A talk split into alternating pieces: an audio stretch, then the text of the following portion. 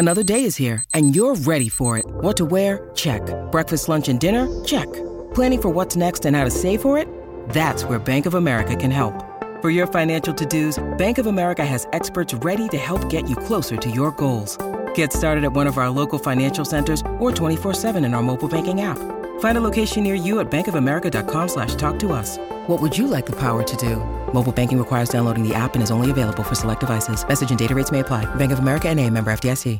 Hey everybody, welcome to Trashy Divorces. My name is Stacy. Hey friends, I'm Alicia. Thanks so much for joining us today. For two couples when you see the headlines, y'all not getting divorced. Not getting divorced. We're talking about the divorces that get our couples in the headlines Yes. together today. yes. We have two very lovable couples who are we think happy and together forever. We're using a Gram Parsons song today, Return of the Grievous Angel. I think that's very fitting for both of our choices in our trashy divorce stories today. I'm just going to give a quick quote of the best melody of the song.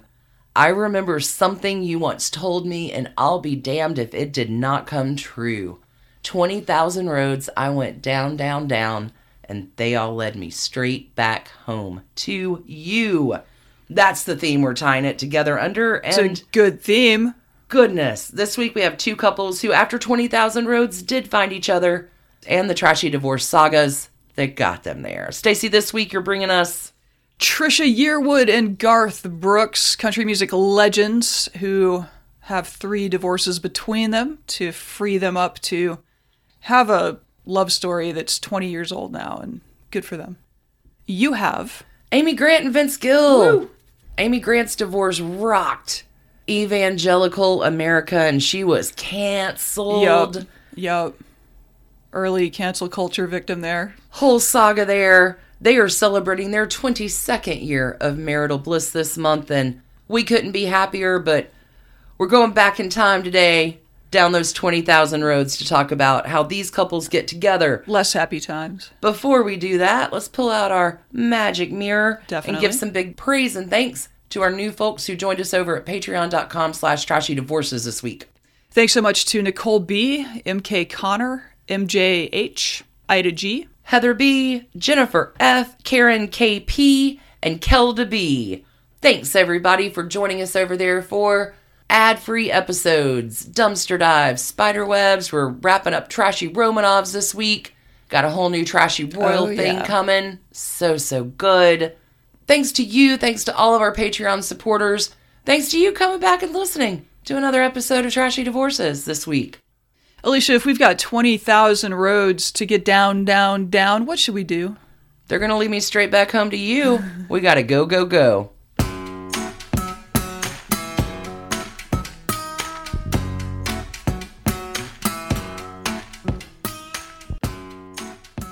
So, Stacy, it took a few times, but uh, Trisha Yearwood is in love with the boy. She is. So, first things first, Trisha Yearwood and Garth Brooks are not divorcing. Hopefully, they never will. I want to clarify if you saw the title and were like, ah, you know, like when your favorite celebrity is trending Right. on Twitter. Yeah. that that is not what this story is about. This is the story of how this beloved country music power couple, married since 2005, finally ended up together and the three divorces that it took to get there. Presumably, everyone knows both of them. Garth Brooks is the best selling musical artist of all time. He's won 22 Academy of Country Music Awards on 47 nominations, two Grammys on 13 nominations, and he's sold more than 136 million albums worldwide on the strength of songs like Friends in Low Places and The Thunder Rolls. It's an impressive record. It is an impressive record. Trisha Yearwood, meanwhile, punched into public consciousness in 1991 with the little song She's in Love with the Boy, and would later go on to broad crossover success in music, a side career in television and film, a second career as a cookbook author and cooking show host, and has won a ton of awards herself, including three Grammys, three Academy of Country Music Awards, three Country Music Association Awards, and if that is not enough, a Daytime Emmy Award. Talented. Very talented people. So let's meet our happy couple and then get into the times they were less happy in couples. We'll start with Troyal Garth Brooks. He was born February 7th, 1962, in Tulsa, Oklahoma. Into kind of an unusual family for the day. Both of his parents were divorcees, they'd both been married before. Oh, interesting. So he had four older half siblings, and then he has a brother as well. So there were six kids. They grew up in a town called Yukon, Oklahoma. This is on the outskirts of Oklahoma City. And Garth's mother, Colleen Carroll Brooks, had been a country singer back in the 50s, like with a Capitol Records contract and stuff like- Really? yeah, she had been a fairly, fairly serious, and I think in her area, very well known recording artist in her own right. So just an unusual family. Humongous. Mom had a secret history as a rock star, you know. Like you do. Alicia, what is a budget conscious family of eight supposed to do for entertainment in 1960s and 70s suburban or perhaps exurban Oklahoma? If it's anything like my family, it was a family talent night. You guessed it. Yay! Family Talent Night. Every week, all six kids were required to participate, and to power through this particular family activity, young Garth learned to play guitar and banjo as well as worked on his voice. I do love a family talent night. I know you do. Like to a frightening degree. He was also very athletic, and it was a track scholarship that took him to Oklahoma State Stillwater, in Stillwater, Oklahoma, where he supported himself as a bouncer at a bar by night and went to class during the day. And he started a band. Well, Natch, come of on. Of course, he probably missed his sibling camaraderie. Like at least one of his siblings would go on to also have a career in music, and um, like she was even in his band for a while, Oh, wow. touring. You learned your chops in the living room. There you go. I know where you came up. After graduating with a degree in advertising in 1984, Garth was soon developing his musical voice in clubs and bars around Oklahoma. It was in Stillwater, also, where he met his first wife, Sandy Mahl. This reportedly happened at the Tumbleweed Ballroom, where he was bouncing. And there are two versions of their origin story. oh, goody. Yes. The tame one says that they met on the dance floor. Aw, that's very nice. The much cooler version has it that Sandy was in the bathroom when a fight broke out. And a punch was thrown. And when Garth came in to break up the bathroom brawl, Sandy's hand was stuck in the wall from the punch going wrong. Oh, my. Um, I hope it's the second, honestly. anyway, it was a mid 80s meet cute, however, it went down. And after low key college student dating, both of them were students at Oklahoma State, and then starving artist dating. Apparently, they took lots of walks together. Um, Have you heard about our family talent night? they married in 1986. The following year, they moved to Nashville, and two years after that, in 1989, Garth's debut album was released and went to number two on Billboard's country charts and number 13 on Billboard's Top 200. His follow up record, No Fences, landed in 1990 and spent 23 weeks atop Billboard's country chart and hit number three overall. His third album, Ropin' the Wind, in 1991, debuted at number one on Wow. the on the top 200 charts, not just the country chart, but anyway, Wow. this is something that no country artist had ever done before. The launch was so huge that it propelled sales of the earlier albums. So Garth Brooks became the first country artist to have three albums in the Billboard 200 Top 20 at the same time. Holy cow. Yeah. Yeah. So as you can imagine, things were happening very, very fast in Garth's life at this moment. And I'm sure in those early days of their marriage, as his career was just exploding, Sandy could be there, was present for, you know, the highlights, the lowlights, the crappy shows, the amazing shows, all of that. And then in 1992, the first of their three daughters were born which I think really impacted the internal dynamics of the marriage.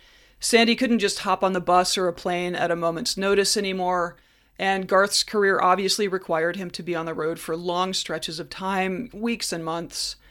She was doing baby duty, and, like, let's assume that she had plenty of help. I mean, they had plenty of money at this point, but not from her husband, not from the kid's father. Um, meanwhile, Garth was missing important milestones in his children's lives. By March of 1999, when his youngest was two or three, Um, I I recall that there were rumors that their marriage was in trouble. They did separate. I'm not sure that they announced that at at the time, like in March of '99, they decided to kind of take a think about this. Later in the year, he announced that he was going to retire from performing and focus on being a dad. Seems like they were still trying to work things through for a while.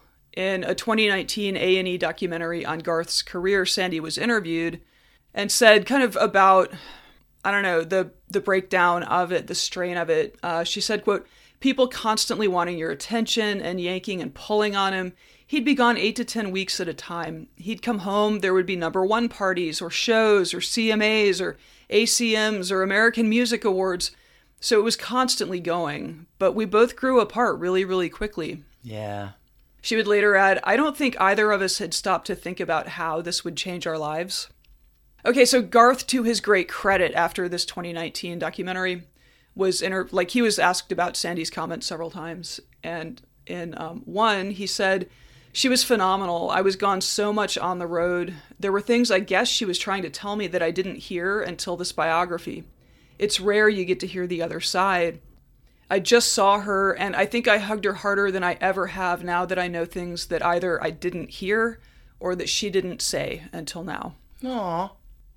In a separate interview, he said, I heard things from her that she told me our whole life, but I didn't hear them Yeah. until now.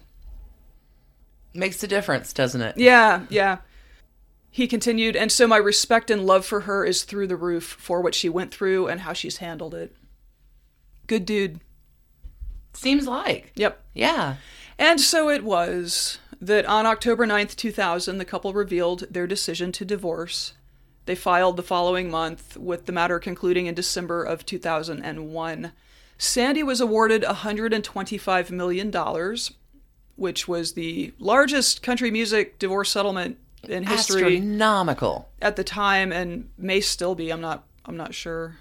Not sure where we are with that. Anyway, I may have mentioned that these are just all good people.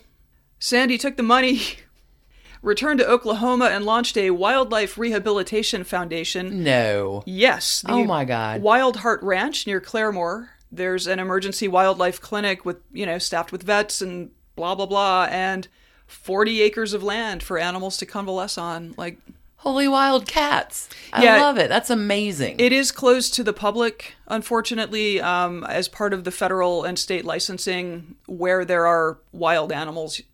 It's a great way to spend a hundred, you know, right? Like you, you've got more money than you will ever be Save able to animals. spend in your life. That's so amazing. Applaud. Trashy cheers. Rehabbing cheetahs. No, okay.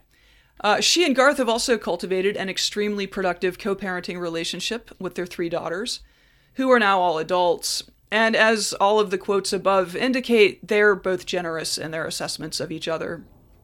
Garth walked the walk, too. He adopted a significantly lower tempo to his career. There were like no big tours. He still would appear for events and benefits and stuff, but through 2014, like he was just like, nah, this is me dadding. Taking a break. Mm-hmm. Not that dadding is taking a break, It's but not. you get what I mean. Yeah, so he says that they just made sure their kids saw both of their parents every morning and every evening It's for amazing. 14 years. If his career scaled back for a while, rest assured, Garth Brooks's heart, as Celine might say, did go on. Hmm. Let's meet Trisha Yearwood. Patricia Lynn Yearwood was born in Monticello, Georgia. And yes, I am 99% sure that that is the correct pronunciation of the town of Monticello, Georgia. We do it differently down here, y'all. The South has its own rules. We do. On September 19th, 1964, she's the daughter of a teacher and a banker. Her childhood sounds pretty idyllic. She grew up on a farm. They had cattle, hogs, chicken. When she was a kid, her dad decided to quit smoking, which drove him to take up baking to keep his hands busy. Okay. Her mom was an exceptional cook. All of this would later inform her second career as a cookbook author and cooking show host. But we should talk about her first career, I guess. Trisha wrote a piece for Good Housekeeping in 2010 that had this nugget. When you grow up in a small town like I did, you end up being raised not only by your parents, but by the whole community. I don't know if I was a good kid by nature or if I was well behaved, because I realized if I did something wrong, my parents would probably know about it before I got home. That's exactly right. That's life in a tiny town. Yep. She got music crazy from her parents' Hank Williams and Patsy Cline albums and was able to begin her musical education through church choir, school talent shows, and musical theater in high school. She attended Young Harris College for a couple of years, which also certifies master gardeners and beekeepers in our fair state, and then headed to Nashville. she attended Belmont College to finish up and also took an internship, which would turn into a full time job at MTM Records. Fantastic. Mm-hmm. A funny thing happened in 1987, 13 months after Garth had married Sandy, and Trisha herself had just walked down the aisle with her first husband. Trisha recorded with the then unknown Garth Brooks while both were learning the ropes in Nashville. They hit it off fabulously, and Garth promised to hand up if his career took off. They were friends from there on out, and Trisha opened during his 1991 tour. I mean, just wildly successful. I just, it's hard to. Anyway. In 2013, when Garth was on The Ellen Show, he said that meeting Trisha was, quote, strange because I felt that feeling like when you meet your wife, but I'd been married for 13 months. Being married, it's got to be right. This is who you went to college with, and you were married in front of God and your family and everything. So, anyway. For Trisha, her first marriage, from 1987 to 1991, was not her only divorce. She and her first husband were college sweethearts at Belmont, and the relationship, I think, just imploded as her career exploded. I Makes think sense. it's just We've yeah, seen that happen. yeah. So yeah, she was going stratospheric, and I don't know, it did not work out. Three years later, Trisha fell in love with fellow country musician Robert Reynolds, who was part of a group called the Mavericks. Everything was great for a while. They were in the same industry, they were equally passionate and ambitious about their careers. A touring schedule that has one spouse on the road 200 days a year is just less of an issue when both of the spouses are on the road 200 days a year, and the trick is just making sure you're home at the same time, Right. right? But at the same time, you're on the road 200 days a year. And so they walked down the aisle at no less than the Grand Ole Opry, Really? Mm-hmm. Wow. certainly signaling the authentic country spirit of the relationship. But it did only end up lasting five years because, you know, that's that's a thousand days on the road right there. yeah. When they filed, they cited our favorite Irreconcilable differences. Indeed. Trisha has talked about how difficult her divorces have been for her emotionally. She's like, I am someone who clings to the past with every fiber of my being. it is hard. wow. Yeah. In that good housekeeping piece that I referenced earlier, she wrote, I grew up in a place where most people thought if you weren't married by 21, you were an old maid. And I absorbed some of that mentality. Like a lot of young people, I found someone I enjoyed being with and thought, marriage is what people do. Even though my gut said in a very tiny, easy to ignore voice, I'm not sure this is what I should do. Mm-hmm. And my communication skills were pretty horrible back then. I had trouble saying what I was really feeling. I had role models to show me what marriage was supposed to look like. My mom and dad, happy for the 45 years they had together. My grandparents, madly in love their entire lives. But until I found the love of my life, I didn't know what it actually felt like. Feeling deep, true love made me a little more compassionate toward the young woman I used to be. From the safety of the right relationship, I was able to look closely at my past and realize that back then I didn't yet know what I needed to know in order to make better decisions. And then she, in parentheses, writes, I'm not knocking my previous relationships. If anything, I'd like to say I'm sorry for causing another person to make a big mistake too. Hopefully, Wow. we've learned some good, though hard lessons from what we've been through. I mean, that's what it's all about. That's that's life. Yep. Yeah, she says it took her 40 years to figure all that out, but When you get it, you get it. Yeah. Relatable. Okay, so her second divorce was finalized in 1999 and Garth's in 2001. And sometime in or around 2002, people started spotting them together around Nashville, even holding hands at the memorial service for songwriter Harlan Howard. While keeping things low key for a few years, In 2005, they had a very public engagement. Here's how Country Living wrote it up. The couple got engaged in 2005 at Hee Haw star Buck Owens' Crystal Palace, Wow. a country music venue in Bakersfield, California. They were there for the unveiling of bronze statues of Garth and fellow music legends Johnny Cash, Willie Nelson, and Elvis. When Garth's statue was revealed, the likeness featured a wedding band on its left hand, a dead giveaway of what was about to happen. You're not going to do this in front of these people, Trisha asked, mock pouting. But he did. He dropped to one knee and popped the question in front of 7,000 fans. Holy cats.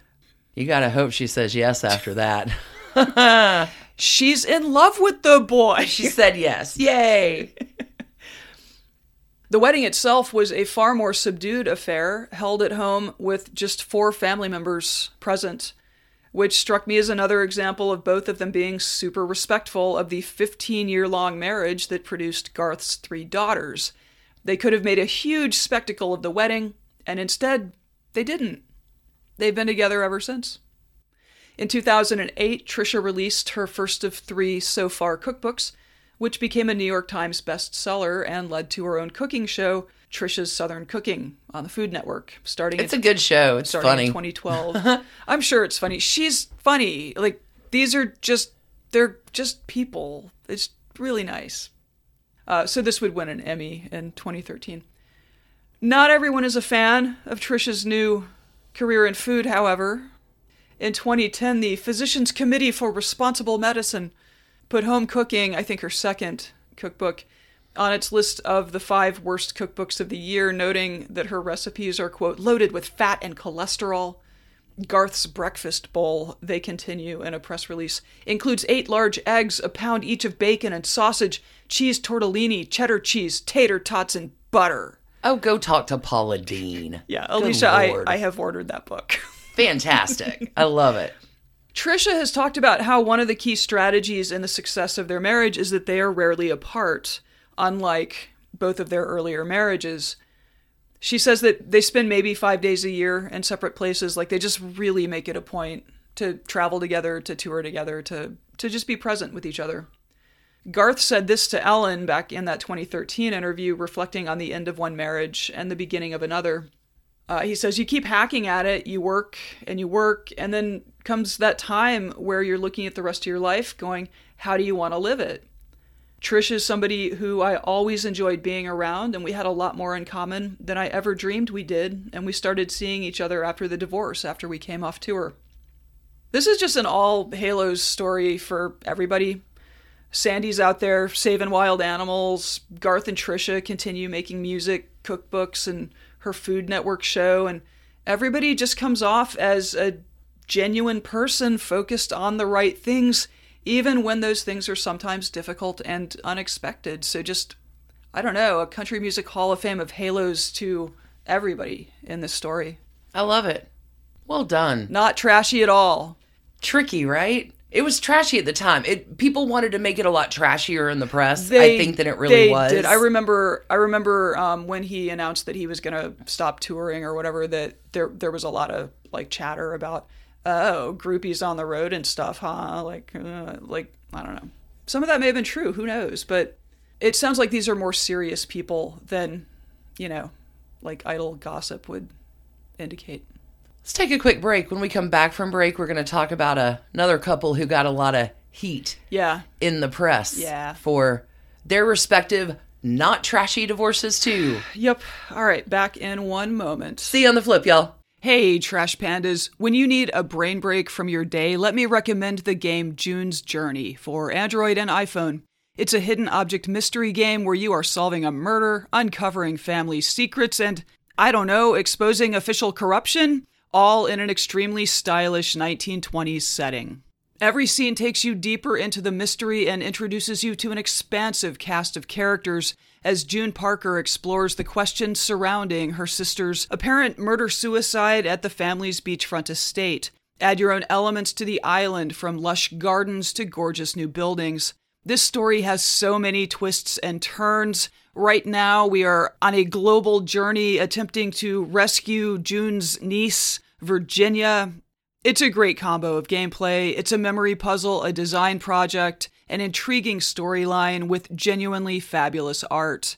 When you want to let your mind wander, relax into this glorious 1920s murder mystery and get lost in the fun. Discover your inner detective when you download June's Journey for free today on iOS and Android. This episode is brought to you by Snapple. Welcome to the Snapple mm, Market Auditory Experience. Close your eyes. Imagine you're walking into your neighborhood store. You make your way to the back and reach for your favorite Snapple flavor. You can't wait. You take a sip. Whoa, that's a lot of flavor. Hmm, what flavor are you holding? Now open your eyes and check out Snapple.com to find ridiculously flavorful Snapple near you. When you need mealtime inspiration, it's worth shopping Kroger, where you'll find over 30,000 mouthwatering choices that excite your inner foodie. And no matter what tasty choice you make, you'll enjoy our everyday low prices, plus extra ways to save, like digital coupons worth over $600 each week. You can also save up to $1 off per gallon at the pump with fuel points. More savings and more inspiring flavors make shopping Kroger worth it every time. Kroger, fresh for everyone. Fuel restrictions apply. If you have been thinking about your financial situation, If you've been brewing questions you would like to ask a financial professional, if you would like some guidance on addressing debt, investing, or other general financial organization, then in the immortal lyrics of Amy Ray, I said it's time. Don't assume anything, just go, go, go, to the oaktreegroup.net. There you will find the contact information for three holistic financial planners that have been working together for over 17 years. Kelly, Eileen, and Ellen will tailor a financial strategy for your unique goals and circumstances. You can also give them a call at 770 319 1700 to schedule your free one hour consultation. They would never use your years to psych you out. Again, the phone number is 770-319-1700 and the website is www.theoaktreegroup.net. Go, go, go. Alicia, you have another couple of country music superstars who are not getting a divorce. 100% no divorce. No divorce. We're going to talk about the divorces that led to two of the happiest lovebirds in country music. But it didn't start out that way. This month, March 2022, Amy Grant and Vince Gill will celebrate 22 years of wedded bliss. Wow, good for them. Amazing. Good on the both of you. This story is going to take us all the way back in time, this week to 1999, and some cancel culture. Ooh. We all remember in 2003 when the Chicks got canceled, Yep. but evangelicals and hypocrites in the world had plenty of practice before that, warming up the cancel game in 1999 with the sweet and joyful and quite genuine Amy Grant for daring her to leave her completely terrible first marriage. Oh wow. Can't have women doing that. No, certainly not acceptable. Let's get into it. We're going to start with Vince Gill and his first marriage to Janice Oliver. Vince Gill, born April 12th, 1957, he's an Aries man, born in Oklahoma as well. All right. A lot of talent that comes out of Oklahoma. 100%. Vince's dad is a lawyer and an administrative law judge who happens to like part time in a band. so dad encourages Vince to play music. So music for Vince is just in the picture. He can play mm-hmm. like six instruments. He's Yeah. just really talented. He likes golf too. So in high school, he'll be on the golf team and join up with this local bluegrass band called Mountain Smoke. He'll graduate high school in 1975 and move to Louisville, where he will begin to make the music things happen. He really got into bluegrass then. He's a he's so talented. Vince is going to play with Ricky Skaggs mm-hmm. for a little bit before getting his big break to join a band called Sundance, which is a bluegrass group fronted by Byron Berline. It's a big deal. And this new gig is going to require Vince to leave all of his East Coast and Middle America roots and come on out to sunny Southern California, hmm. which he will. Late 70s. Janice Oliver, future bride, is in a band with her sister Kristine Arnold. They call themselves Sweethearts of the Rodeo, named after the seminal 1968 Byrds album, Sweetheart of the Rodeo. Mm-hmm. So good. Janice, born March 1st, 1954, she's a Pisces girl. And she and her sister by the mid 70s are doing their thing. They first begin playing four nights a week, Thursday through Sunday, at Straw Hat Pizza in Manhattan Beach, right off the Pacific Coast Highway. And they're doing pretty good. They get noticed, and through some fortuitous events, Sweethearts of the Rodeo become the opening band for this new music venue that opens in a strip mall called Sweetwater. Okay. And the owner of Sweetwater has a vision, and Sweethearts of the Rodeo become the hella opening band for Sweetwater, which is getting a lot of really good acts. Sweetwater is allowing Janis and Kristine to meet all kinds of folks. Willie Nelson, Levon Helm, Bonnie Raitt, Emmylou Harris. And the sisters are growing their talent. Like live music every night, whoa, will grow your chops as performers Yep. but they're also making connections. And one of those connections is Janis meets a 19 year old Vince Gill on the stairs at Stillwater one faded evening in 1979. Both Janis and Vince, big dreams of making it in the biz. The Lovebirds will get married in 1980. A daughter follows in 1982, and wowza, these kids are doing it. Vince is having a lot of success with Pure Prairie League. He'll go on to be in the backup band for Rodney Crowell called the Notorious Cherry Bombs. Vince is just a talented guy. Vince and Janis are going to move to Nashville in 1983, and Vince is doing session stuff while Janis's career with her sister is taking off. Sweethearts of the Rodeo gets a contract by 85. Wow. They're burning up country radio as a duo. They're doing great. Janis will take a little time to stay at home as well, because child, right? And the two do what they do, and they're going to have some years of good times and some years of bad times. Nothing too terribly trashy here. I just want to get them to 1993 when Vince Gill is looking for some talent for his Christmas special on television that he's doing with Chet Atkins. Let's talk about the other half of this couple equation. Amy Grant, born November 25th, 1960. Sagittarius gal. She's born in Augusta, Georgia. Amy's going to grow up in Nashville in a close knit and religious family. Like a lot of our Trashy Divorces alums, Amy discovers her love of music in church. She'll teach herself how to play guitar. She'll work part time at a recording studio. And here she's going to make a tape of her music, which will get to a Christian music label, and that's how Amy gets a recording contract. Mm-hmm. In 1977, kids, her first album is released within the world of Christian music. Amy Grant, superstar. She is making traditional religious music sound much more hip, much more modern. She's fusing a lot of traditional elements for a new sound. Yeah. Groundbreaking. Amy's going to attend Furman University. She'll transfer to Vanderbilt. But eventually she's going to be like, dude, formal education, not my thing. I just want to make my music. Gonna be a megastar. Which is perfectly fine. She will be a megastar. Amy Grant's super talented. Yeah. Amy's going to meet songwriter Gary Chapman in 1979. And let's talk about Gary. He's born in Oklahoma too, grows up in Texas. Gary's the son of a pastor.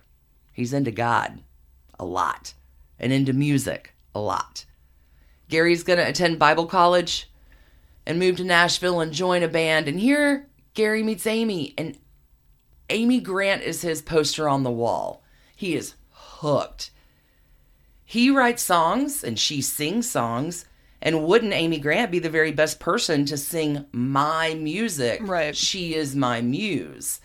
Gary Chapman does write Father's Eyes for Amy, which is her first big hit in 1979. And I can see how all of this would be pretty heady stuff. Yeah.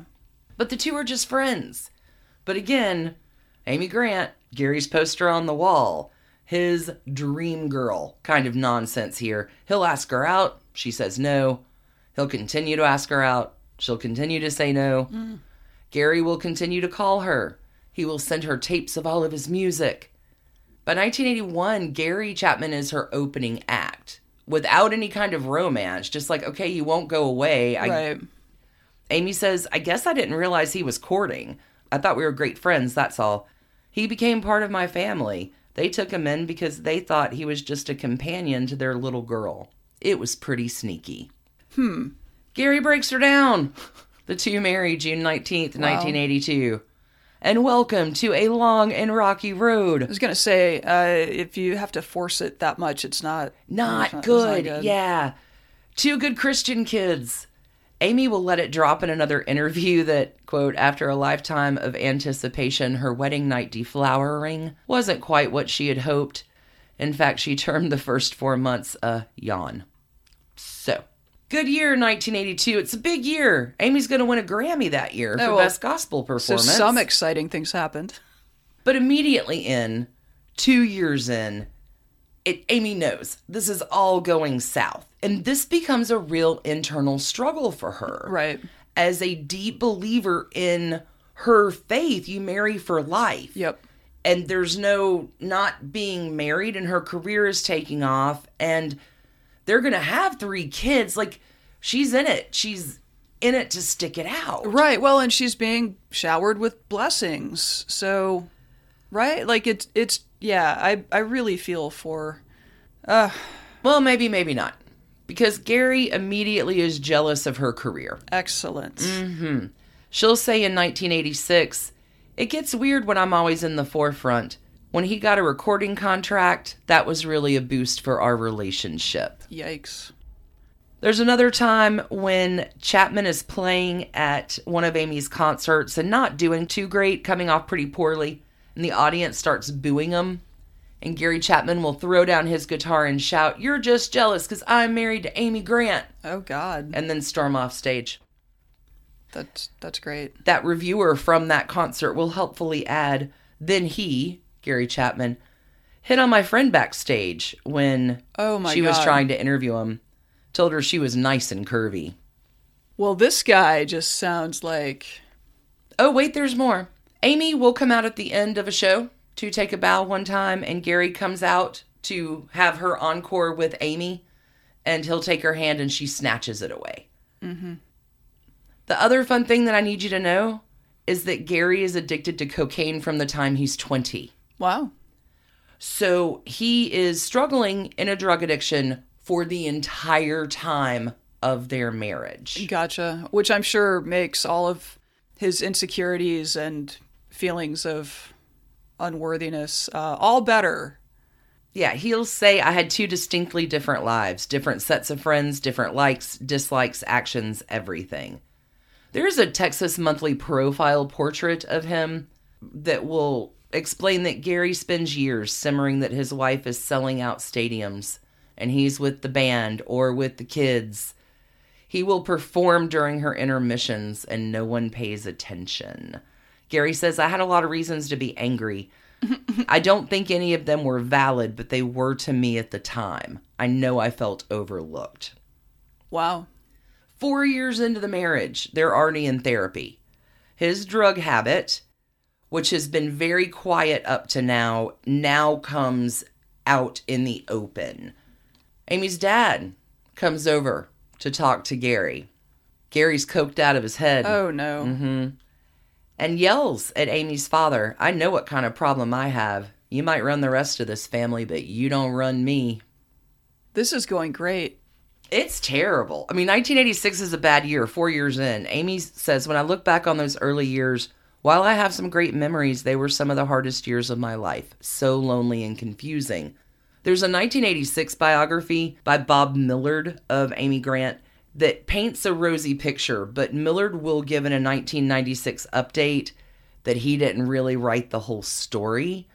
He'll write later the pain of a failing marriage, ironically undercutting a career that just kept on reaching greater heights, was so intense that Amy would lie in bed all day, deeply depressed and unable to motivate herself to go downstairs for coffee. By 1986, four years in the marriage, Amy wants a divorce. Amy's about to pull the trigger and she calls her sister Mimi. And Mimi calls Amy out as being a hypocrite. How so? Hey, you're so publicly Christian and you're acting like God isn't big enough to help you. Thanks, sis. Really landing the good advice there. What I'm trying to tell you is the marriage didn't start good. It never was good. There are a lot of complications and a lot of problems. But hey, career's taken off. 1991, Heart in Motion and the breakout song Baby Baby, which is mm-hmm. written for her child. Mm-hmm. This song people get mad about. Why is Amy flirting with a man in the like whoa. It's about her kid. But the grumblings, right, continue. They've already been grumbling back in the mid 80s when she's trying to be like a Christian Madonna. Why are you trying to make it sexy? Why are you playing with music like this? You're not allowed to be, I don't know. I just remember the famous Amy Grant photos when she had the the cone bra. Yeah, I remember that was famous. That one. Yeah. No, I made that up. That's not With the crucifixes on yeah, them. yeah, exactly. Right, right. No, like evangelicals are already starting starting to rumble. Like her Christian fan base, you're selling out your gospel roots to be a pop superstar. I don't know if you remember all the music controversy, right? When music artists started to cross over and you weren't allowed to cross Right, over. right. Oh, come on, y'all. Anyway, I want to get us to 1993, where Amy Grant is going to appear at the Symphony in Nashville and her management gets a call from Vince Gill and Chet Atkins, like, hey, do you want to be in our Christmas special? And Amy's like, well, sure, if you'll come and perform at my symphony concert. Trade ya. Yeah, Fantastic. Sounds great. Now, Vince and Amy have met each other before. They both performed for the USO in Desert Storm. So they've come across each other. It's mm-hmm. not like they're strangers. Yeah. Amy has said to him, "Man, if you were a guy, we'd be best friends." They like each other. They're they are instant friends. They really genuinely appreciate each other. So neither one has a problem with accepting this 1993 Christmas holiday bargain Yeah. thing. This is the first time they really hang out a bunch. Gill will recall to Larry King in the early 2000s, it was just easy to hang out with her. The connection was there between us, and that was kind of rare. The hang was easy, the conversation was easy, everything about Amy was easy. Like sometimes when you, Yeah. it's Garth Brooks, like when you know, mm-hmm. you know, like, oh my God, okay, I know. Amy Grant, for her part, will say, We got along like two peas in a pod and made no bones about it. You can watch them in this every mm-hmm. time they perform together because that's their thing. They'll perform together every holiday season for a number of years. Hmm. And Amy's like, November would roll around and I'd go, Hey, we're doing that Christmas show again. She just, uh, she knows she likes him. He knows he likes her, but she's like, No, he can just be my friend. I am in my marriage vows with my husband. Yep. Again, in numerous bouts of counseling, big time problems. And the two are friends. But there's a spark. And the spark is so big that everyone notices, including both of their spouses. Janis Oliver tells her sister that she initially tolerates the close friendship, like, okay, whatever. But then she finds a handwritten note from Amy in Vince's golf bag that says, I love you, ellipses, Amy. And Janis Yeah. is like, Yeah, I don't care how good of friends you are, that's not cool with me, and tries to unsuccessfully ask Vince to not be friends with her anymore. And Gary Chapman, good lord, will during their divorce rake Amy over the coals for liking Vince Gill. He'll say, Since the beginning of 1994, they had what I would call an inappropriate friendship, which was destructive to our marriage. Big responsibility taker there. Well, Vince Gill, honestly, on that Larry King interview, reflects in hindsight, like, yeah, I, I can get how that would have been upsetting to everybody. They see each other around holidays and they look forward to it, and there's nothing untoward happening. I think Amy is so founded in her belief. I mean, Vince, too. They both maintain no infidelity Sure. happens. They are ready to attest in affidavits that nothing untoward ever happened until they'd re- resolved their individual situations. And quite frankly, I believe them. They've been so good about it. Janis and Vince will divorce in 1997. And Vince says to Larry King, There was never like a magic plan. I'm going to do this, and a couple years later, you, Amy, go do this. I got a divorce and said, Well, I think she'll probably stay in her marriage. I really did. He doesn't anticipate this is ever going to go anywhere. Amy Grant's friend reads about Vince Gill's divorce in the newspaper and calls Amy.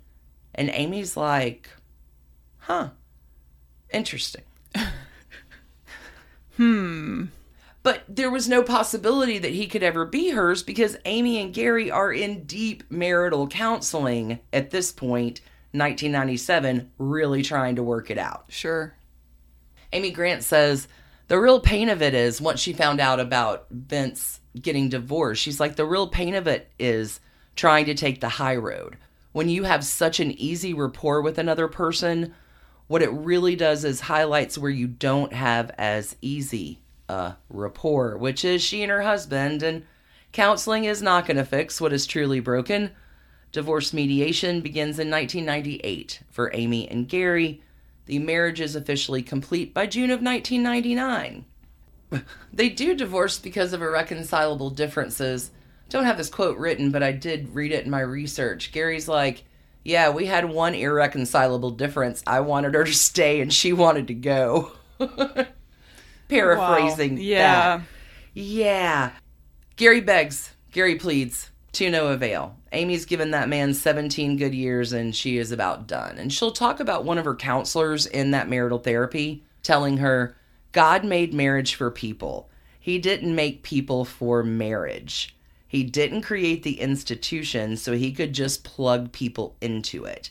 He provided this so that people could enjoy each other to the fullest. Amy Grant will say to CCM magazine after her divorce, I didn't get a divorce because I had a great marriage and then along came Vince Gill. Gary and I had a rocky road from day one. I think what was so hard, and this is what one of our counselors said sometimes an innocent party can come into a situation and they're like a big spotlight. What they do is reveal by comparison the painful dynamics that are already in existence. Yeah, I think all all of that is true. So the two complete their divorce in 1999.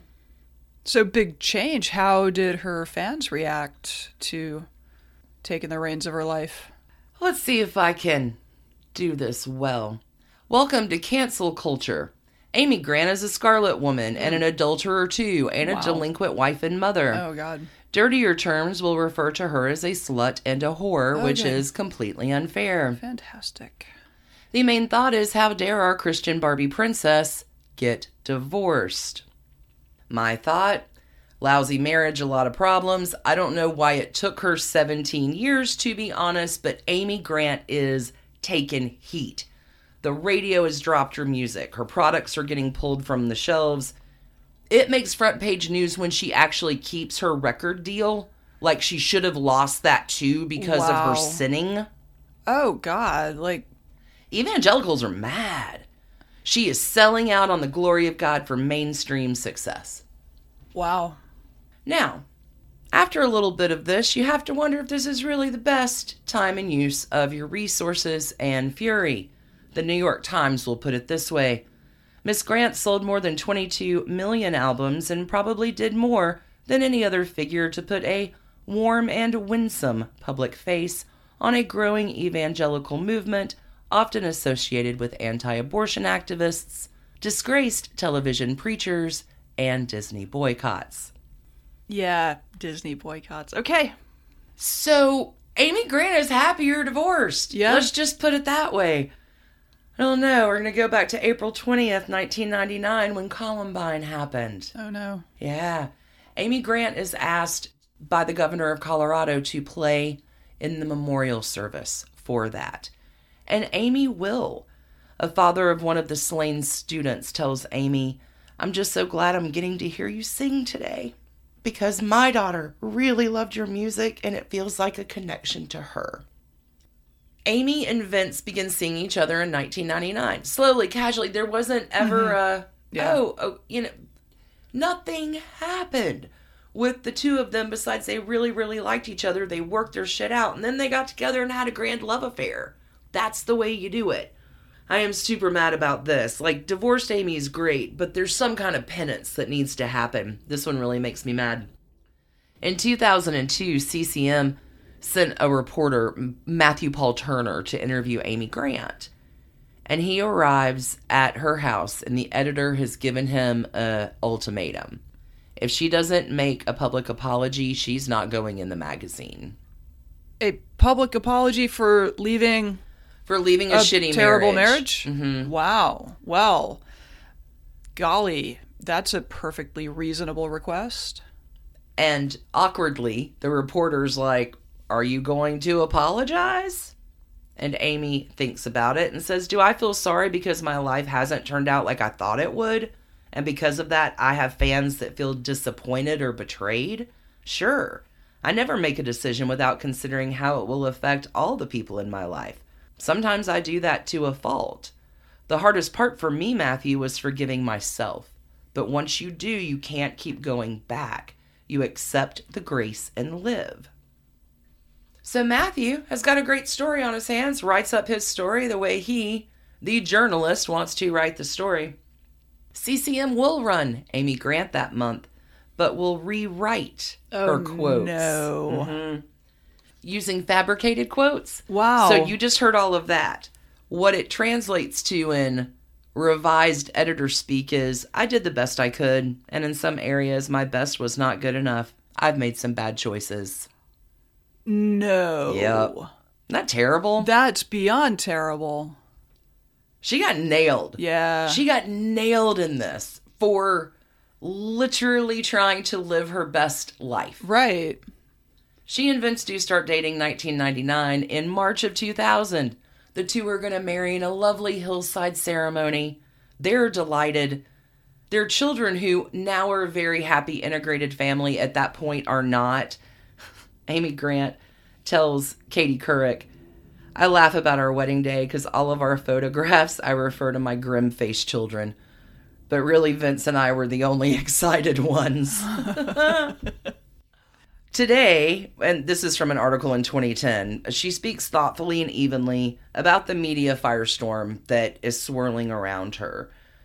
As everybody's weighing in on her about the sanctity of marriage, Amy says, You know, I had bigger concerns. She'll say, I don't mean this in a flippant way, but I was so unconcerned by what somebody who I would ever meet wrote in a rag. I felt like I had flipped a car over three medians and was trying to figure out if my children, if we all still had a pulse. I could not imagine going through life not by Vince's side. Then I'd hear people saying, I heard so and so say they're not playing your records anymore. I had to trust that eventually everything was going to be okay. The passage of time for Vince, I do love this story because the passage of time does help Yeah. us 22 years like who's we're nobody's faulting that. Yeah. Yeah. Vince Gill says, Yeah, from time to time it still comes up, and you want to say, Come on, we beat this into the dirt. But we just dismiss it in a way that's respectful. Vince will recall a day a man comes up to him in a guitar store, but says, I'd never met him. And the man says, I owe you an apology. When you and Amy got married, I told my children that you were wrong, and now I'm going through a divorce. Vince says at that moment he was glad he never lashed out at the finger waggers. Not all Christians feel and act and do things exactly the same. If you always try to take the high road, then everybody has a chance to benefit. Talking about taking the high road, I got one more quote from Amy here where she's talking about having come to her peace with it and finding that grace. She'll say, Jesus led by compassion. No one is ever changed because of judgment. No one's ever healed through judgment. But we'll keep trying. Seems like we always try to. Yeah. But all halos for Vince Yeah. and Amy. Happy 22nd anniversary. Mm-hmm. 20,000 roads. I went down, down, down, and they all led me straight back home to you. I love their love story. Yeah, absolutely. I mean, I am sorry for the pain, like, but sometimes being divorced is better. Mm-hmm. Go live your best life and find grace in that and joy in that. Yeah.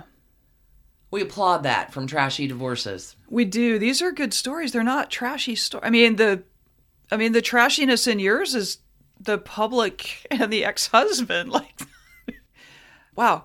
We love some happy endings. Sometimes Yeah. after the ride of the last few weeks, we, We- figured we'd put in to happy-ish. Well, happiness stories. Yeah, we've we've had a fairly intensive few weeks.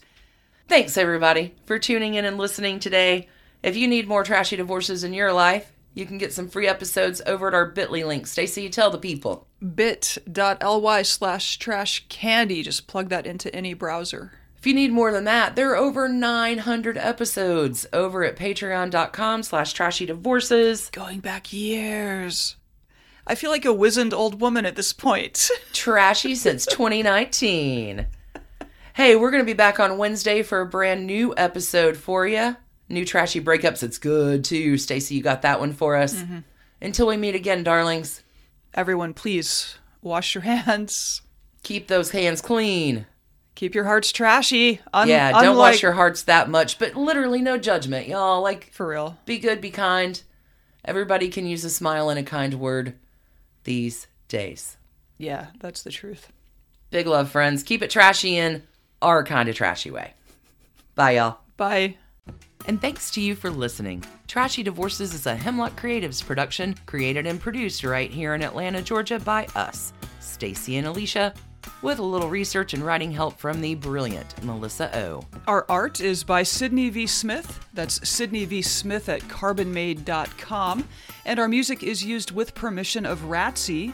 Check her out at Ratsy's store on Instagram. And definitely drop into Ratsy's store anytime you're in Oberlin, Ohio. You can contact us at trashydivorces at gmail.com or find us on the World Wide Web at trashydivorces.com. If you need more trash candy in your life, our Patreon community includes some of the very best humans around and thousands of hours of bonus content at every level of support. Join the fun at patreon.com slash trashydivorces. Interested in some Trashy Divorces swag? Check out our merch shop and Trash Panda Enthusiasm Society at bit.ly slash trashy gear. Want to advertise with us? Reach out to sales at advertisecast.com for more information. And last but not least, come play with us on social media. I keep most of our Trashy Divorces Instagram hopping. Stacy and I share it up over on Facebook, including our Trashy Divorces podcast discussion group. Come join us over there, and thanks again, everybody, for listening. Keep it trashy, y'all.